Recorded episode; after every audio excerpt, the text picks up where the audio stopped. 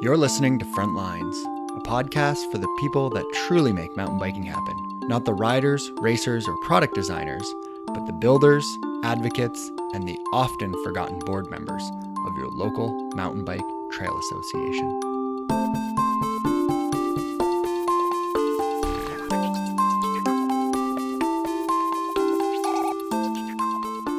Mountain biking will always rely on the existence of trails. And although private mountain bike parks are popping up all over the globe, the vast majority of trails exist in public spaces. And those trails are the result of hardworking trail associations and positive relationships with land managers. The cycling industry manufactures and sells a product that needs trails and subsequently the advocates Without advocacy, we lose our trails, and that will have repercussions on the bottom line of what is a multi million dollar industry. So, why does it seem that there's a disconnect? Why does the industry and mountain bike media sell an image that can often be harmful to grassroots advocacy? This episode will learn about how we can help improve our relationship with the cycling industry. I'm your host, Brent Hillier and this is episode 24 of Frontlines.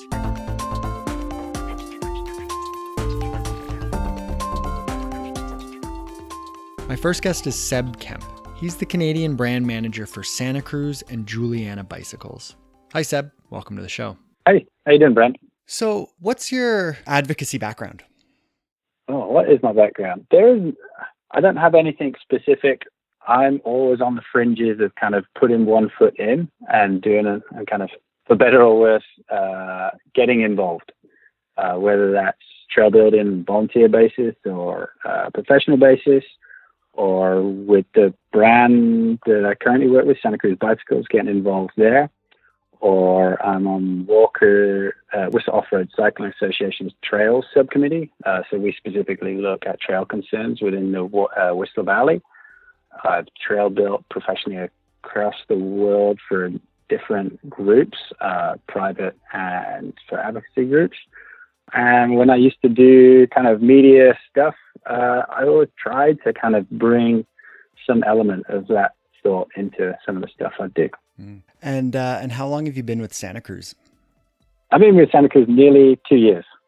And why did you choose uh, to work for them? Was there anything that kind of drew you to them that, that you really liked over perhaps uh, other employers that were out there? I wasn't specifically looking to get a job uh, in inverted commas in the industry. Uh, but I, Santa Cruz has been a company that I've kind of had a lot of contact with over the years on different things. And so when a role came up, that involved like the possibility of doing some of the stuff we're doing now with advocacy. And I know exactly the kind of stuff that Santa Cruz Bicycles do uh, for their local trail associations and some around the world. And they just don't talk about it. But once you know it, they're a really impressive company. And so they're one of the I say one of the few companies that that marks down the rest, but they're one of the, the few companies that I really, really, really trust and believe in. And for me, that's really important um, when it comes to who I work for. Mm. And and yeah, and so what kind of sets them apart from from other companies as far as their advocacy work?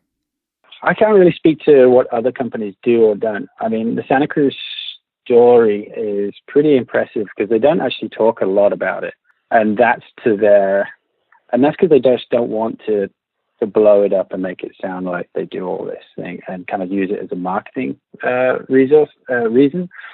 Joe Graney, the the CEO of Santa Cruz Bicycles now, he is very dedicated to doing a lot of things. And it started with the uh, Sierra Buttes Trail Stewardship, which are the groups that run out of the Downieville area. Downieville's sort of like the, the second home for everyone that lives in Santa Cruz. Uh, not just Santa Cruz Bikes, but all the other companies there. Everyone likes to go out there into the mountains and get away from it a bit. There's no cell phone reception, and the trails are incredible. But there's a group up there that are actively working with land managers, building new trails, refreshing old ones, and they do some incredible stuff. And over the years, Santa Cruz have just spent so much time up there that they've really kind of become uh, very supportive of the Sierra Buttes Trail stewardship, including their sponsorship of the Downieville Classic, which you know that race itself is run as a fundraiser for the Sierra Buttes Trail Stewardship, and it raises.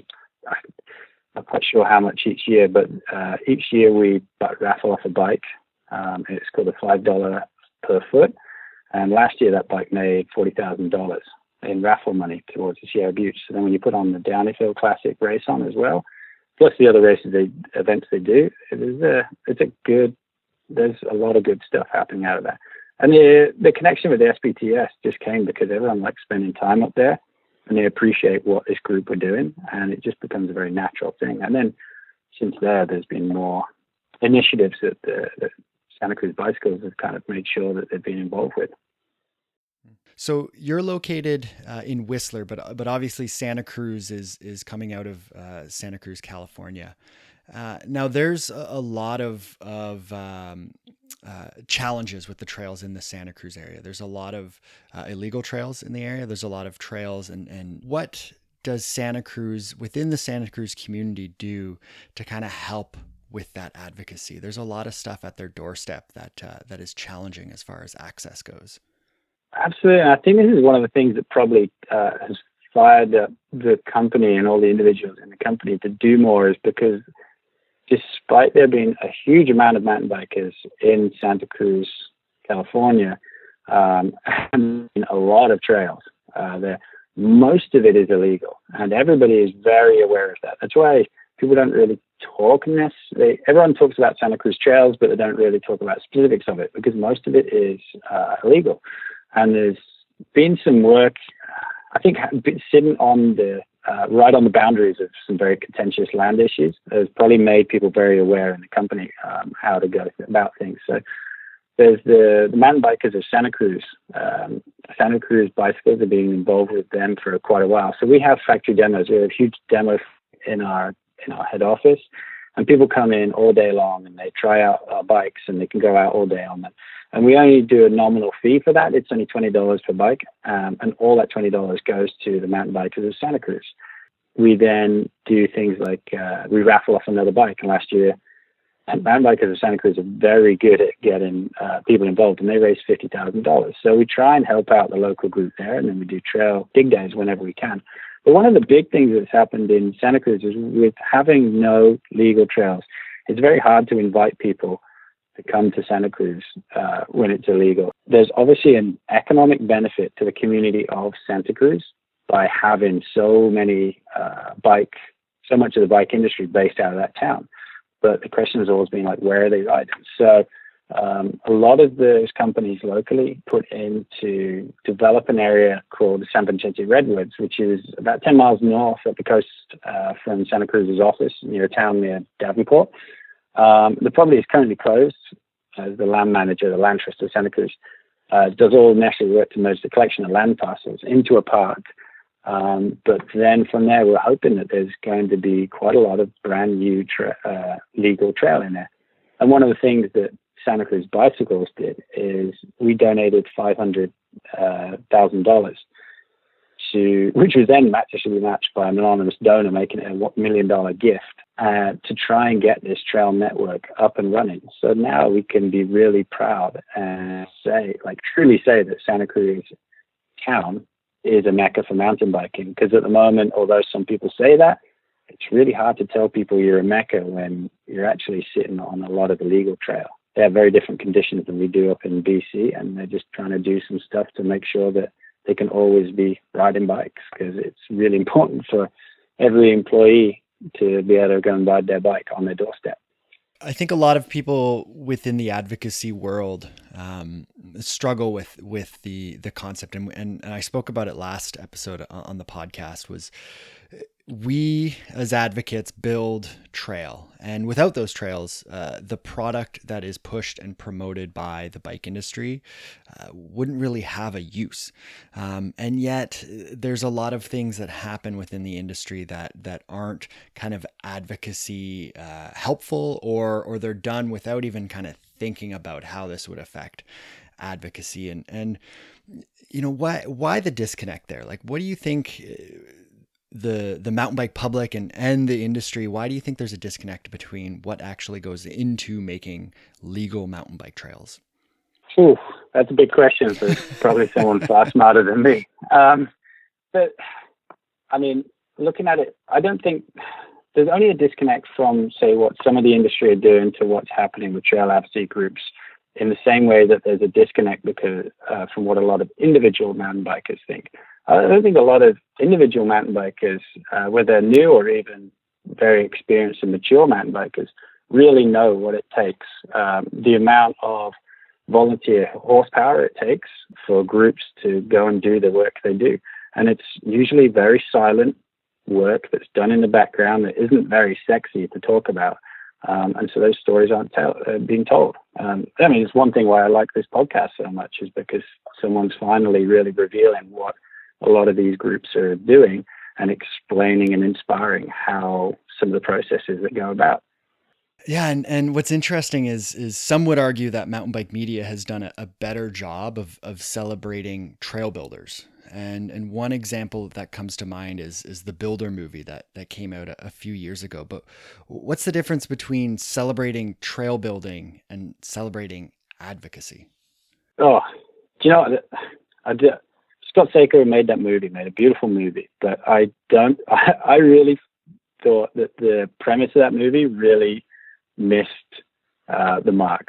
Um, a lot of the, the building in that is about building free ride stunts in the in the backwoods, um, and had no connection to what really takes to build a sustainable or a legitimate trail um, out in the forest in this day and age. Um, and you talked a lot about this on one of your last episodes when you had uh, Steve Sheldon on.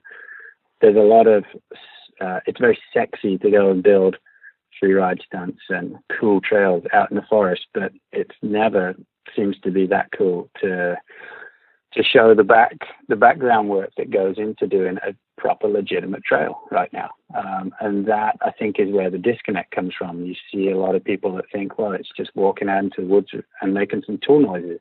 And that's how it gets done. And that unfortunately misses the mark of the reality of what mountain bikers and mountain bike groups have to do in this day and age um, with land access issues, with satisfying land managers, trying to make a sustainable product that's going to fit the use of that area.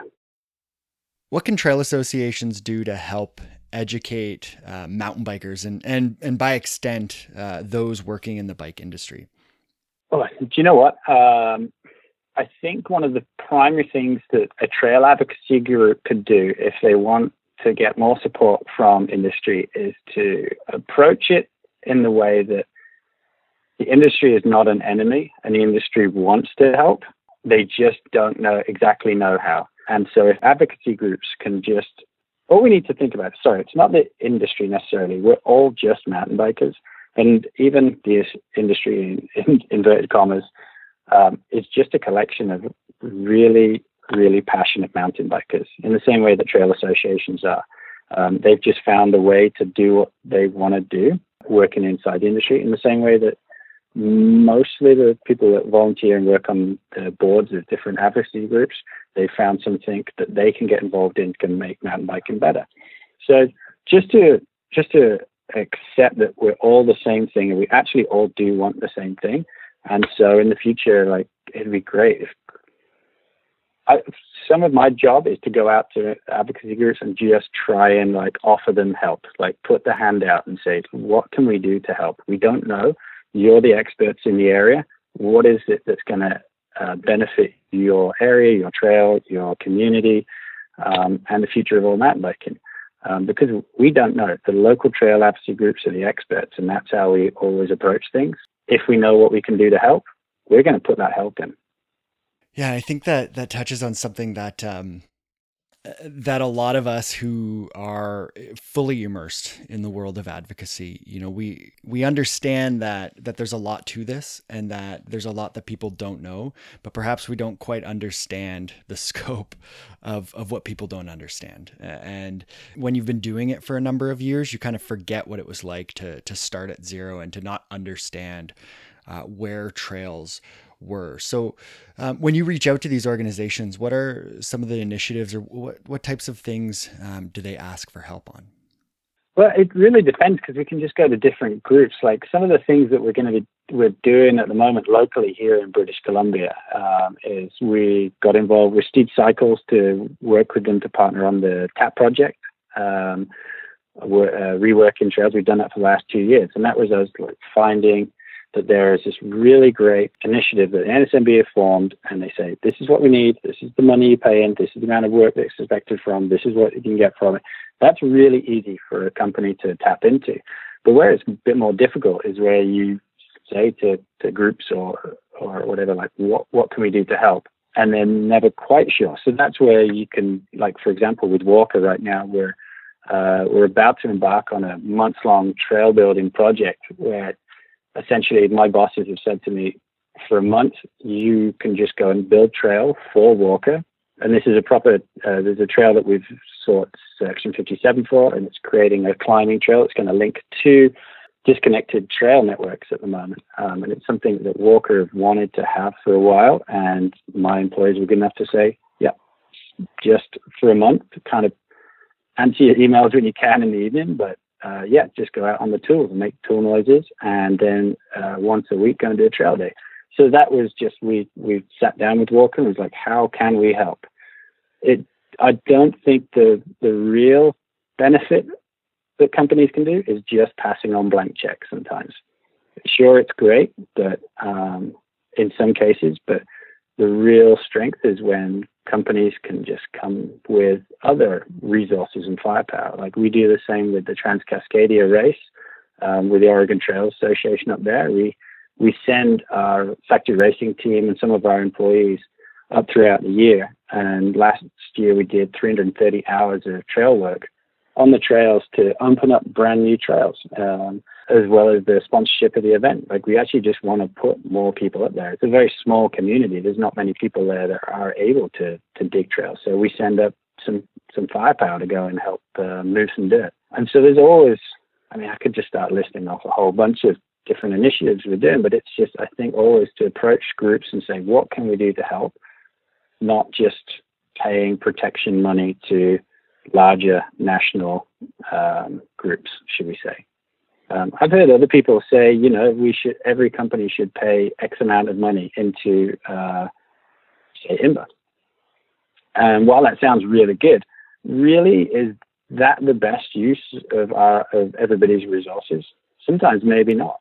Like who knows where all that money is going to go? If suddenly there's an influx of a lot of money to, to can we be sure that that's exactly the right way? Sometimes it's about working um, with smaller trail associations, like going out to Kamloops, like I did a few months ago, and just saying, right, I will put the barbecue on and we'll get some tools and let's just go out and go and build this reroute that you've wanted to do for a while. Just in, just it's the small things that can really have an impact as well as just just dollar value on things.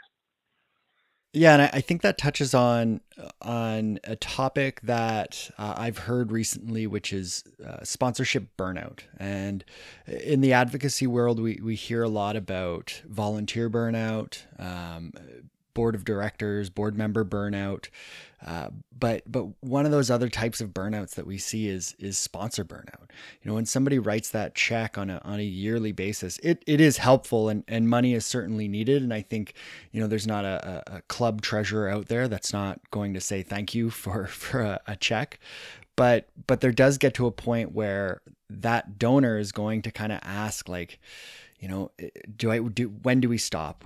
When when is it when are we done with this? And and what else can we get out of this relationship? And and it, sounds like when it's more than just money it it then creates this dialogue back and forth and then creates a relationship that's that's going to last a little bit longer than just a, you know a year or the the amount that that check was good for. Yeah absolutely. I mean if if we were just in the business of signing big checks to, to people, then the only person in the company that would really know what goes into, say, the into into the Oregon trails, like the only person that would know would be the accountant that signed that check and posted it up to the group. Um, and there probably wouldn't be an impact, but we kind of hope that by sending some of our employees up there to go and help, like they, you know, they're putting blood, sweat, and and toil into the ground, and then they have a respect and a knowledge of what goes into not just the Oregon Trail network, but into all trail networks, and that's going to affect how that individual mountain biker. Let's just say they're not just employees of Santa Cruz; they're mountain bikers, and that's going to maybe change their their attitudes and their decision making as a mountain biker for the rest of their life. Hmm. Yeah, and, and help to to create what I like to call that clicked on mountain biker, right? That that mountain biker that gets it, that understand what what goes into every foot of trail. Absolutely, and and that's that's a real, like you said earlier in the show, that's that's something that really needs to happen, and it's a hard thing to try and educate people without it sounding very dreary and the drudgery of of the work that um, the tireless volunteers and board of directors all over this, uh, the nation and the world have to do. Well, Seb, I want to thank you for taking the time to chat with me. I, I really appreciate it. Cool. Thanks for having me, Brent.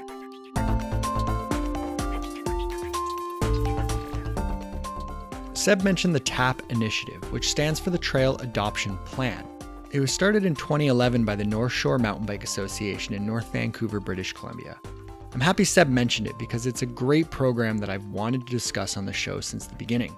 I think it's a great example of how a local organization can engage various businesses, some local, some not, and some within the bike industry and others beyond.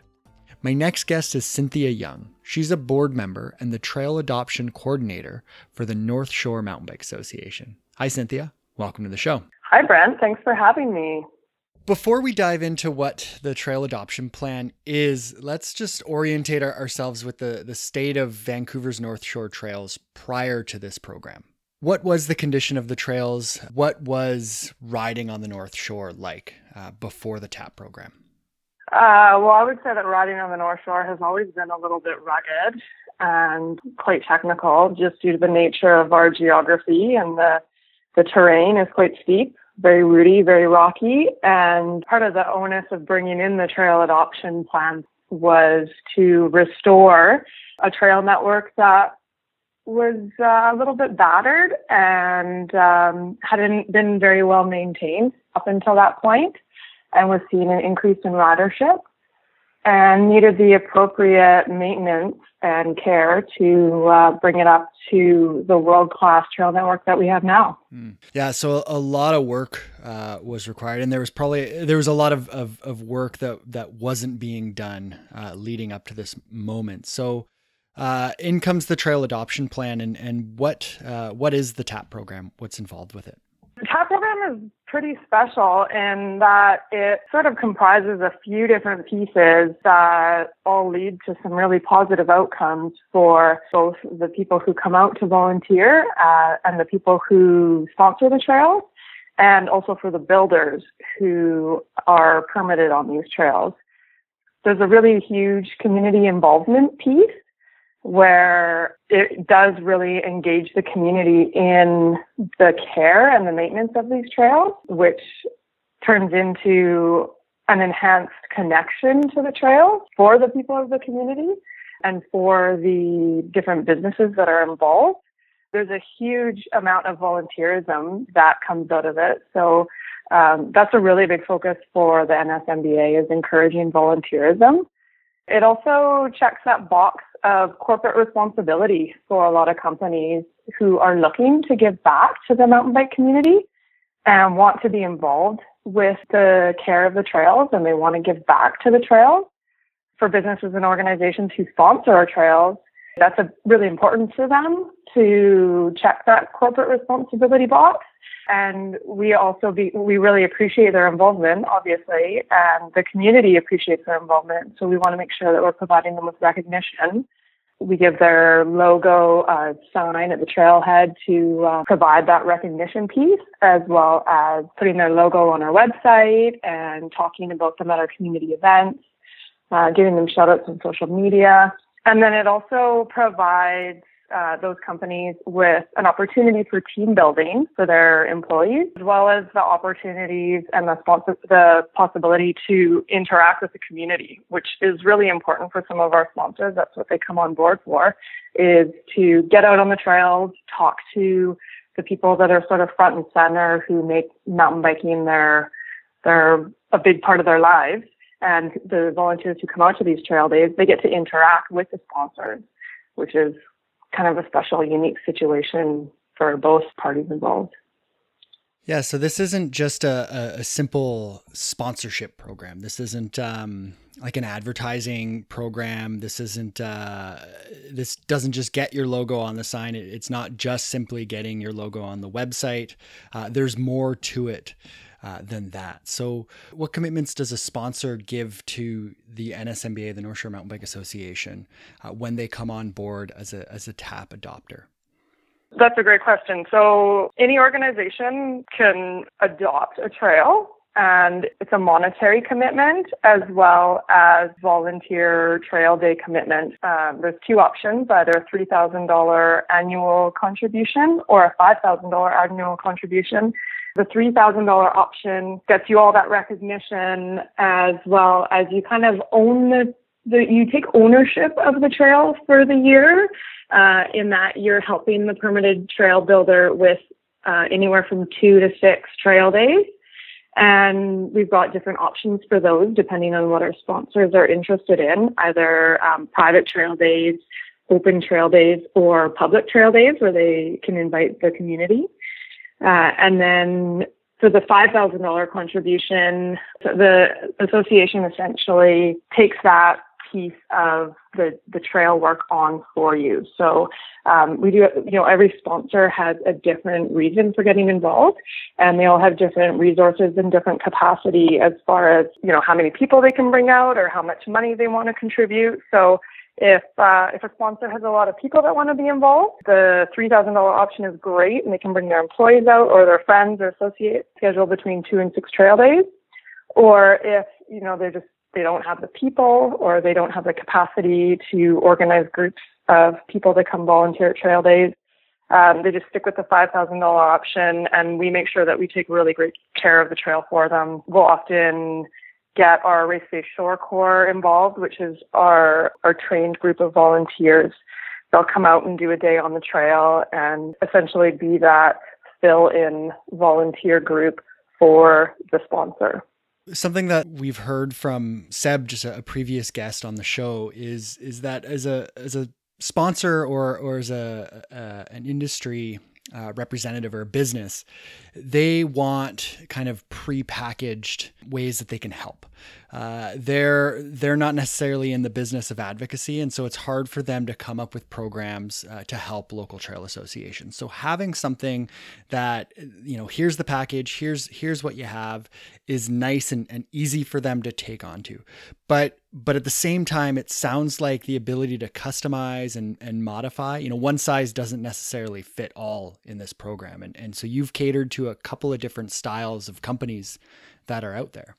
Yeah, definitely. We have a lot of diversity in our sponsor base, and it is a really simple way for an organization or a company to get involved. It is sort of turnkey, I guess you could say, and it is um, structured package that is pretty simple, and it's a really tangible way for organizations to give back, to contribute to the trails, and also to get involved and have that volunteerism piece that a lot of companies are really pushing with their employees these days. But we're always very flexible. Um, we're willing to structure things for our sponsors in whatever way um, makes sense for them, right? Like it, at the end of the day, we want them to get as much out of it as we get out of it. Um, we want it to be a partnership and we want it to uh, be meaningful for them and for their brand and to meet their objectives for whatever kind of community stewardship that they want to do. Well, Cynthia, thanks so much for taking the time to, to be on the show. I really appreciate it. Thank you very much, Brad. My pleasure. I have some direct experience with the North Shore TAP program. I'm actually employed part time as a builder with the local organization. The ability to get compensated for not only the time I spend leading groups of volunteers, but also the time that I spend doing the less enjoyable tasks like paperwork, the more committed I can be. At the end of the year, it's never a question for me if I want to continue to be a part of the program. Burnout just doesn't happen. Sure, when I'm building, it's still time away from my family or from my day job, but I can justify it by seeing some compensation. And it always keeps me wanting to do more. And just because I'm paid for tap days doesn't mean that I don't volunteer my time on the trails. There are many other days throughout the year that I go out and volunteer my time, either clearing drains or touching up sections of dirt or rock work. Being paid to lead groups just allows me to do more. And that's really what it comes down to. More can always be done. And whether it's a qualified builder or a local business, the programs that a local trail association creates should enable everyone to be able to do more. I think one of the biggest takeaways from this episode is that many in the industry want to help. They just don't know how. And well, as advocates, we're the experts. We need to create the programs that allow people to help. And when we make it about more than just money, we get a chance to have a conversation and more riders learn just what's involved. And then we start to see a shift. And those riders who don't generally give back start to understand the value. And we get one more advocate in our corner, one more clicked on rider. Now, one topic that wasn't mentioned in this two part series that I believe highlights a disconnect, not only with media or industry, but as we learned with all mountain bikers, is the effect that e bikes could have on advocacy and future trail access. Consider this a call out. If you've got experience or an opinion on the topic, then I want to hear from you. And if you have anything to say about any episode or ideas for future episodes, then please reach out. Like always, you can find me Facebook, Instagram, and Twitter at FrontlinesMTB. And you can send me an email or audio file at frontlinesmtb at gmail.com. I'd also like to let everyone know at the Greater Houston Off Road Biking Association and those affected by Hurricane Harvey know we're thinking of you. It's times like this that we're reminded of what's truly important in this world. Next episode, we'll be starting another multi part series. I've mentioned it before, and I'm excited to share what I've learned about what is best defined as bikes in wilderness. We'll be hearing from Yvonne Kraus of the Evergreen Mountain Bike Alliance, Eric Melson of IMBA, and Ted Stroll of the Sustainable Trails Coalition. And next week is the Mountain Bike Tourism Symposium in Revelstoke, BC. So if you're attending, I'll see you there. I'll be hosting a panel discussion about trail advocacy and providing an in depth talk about the Trailforks trail reporting system. Don't forget to support the show via PayPal. You can find a link in the show notes, as well as links to Santa Cruz Bicycles, the North Shore TAP program, and the Mountain Bike Tourism Symposium. As always, music is by Lee Rosevere and production notes by Jennifer Pride. And finally, I'm Brent Hillier. This is Frontlines. Thanks for listening and happy trails.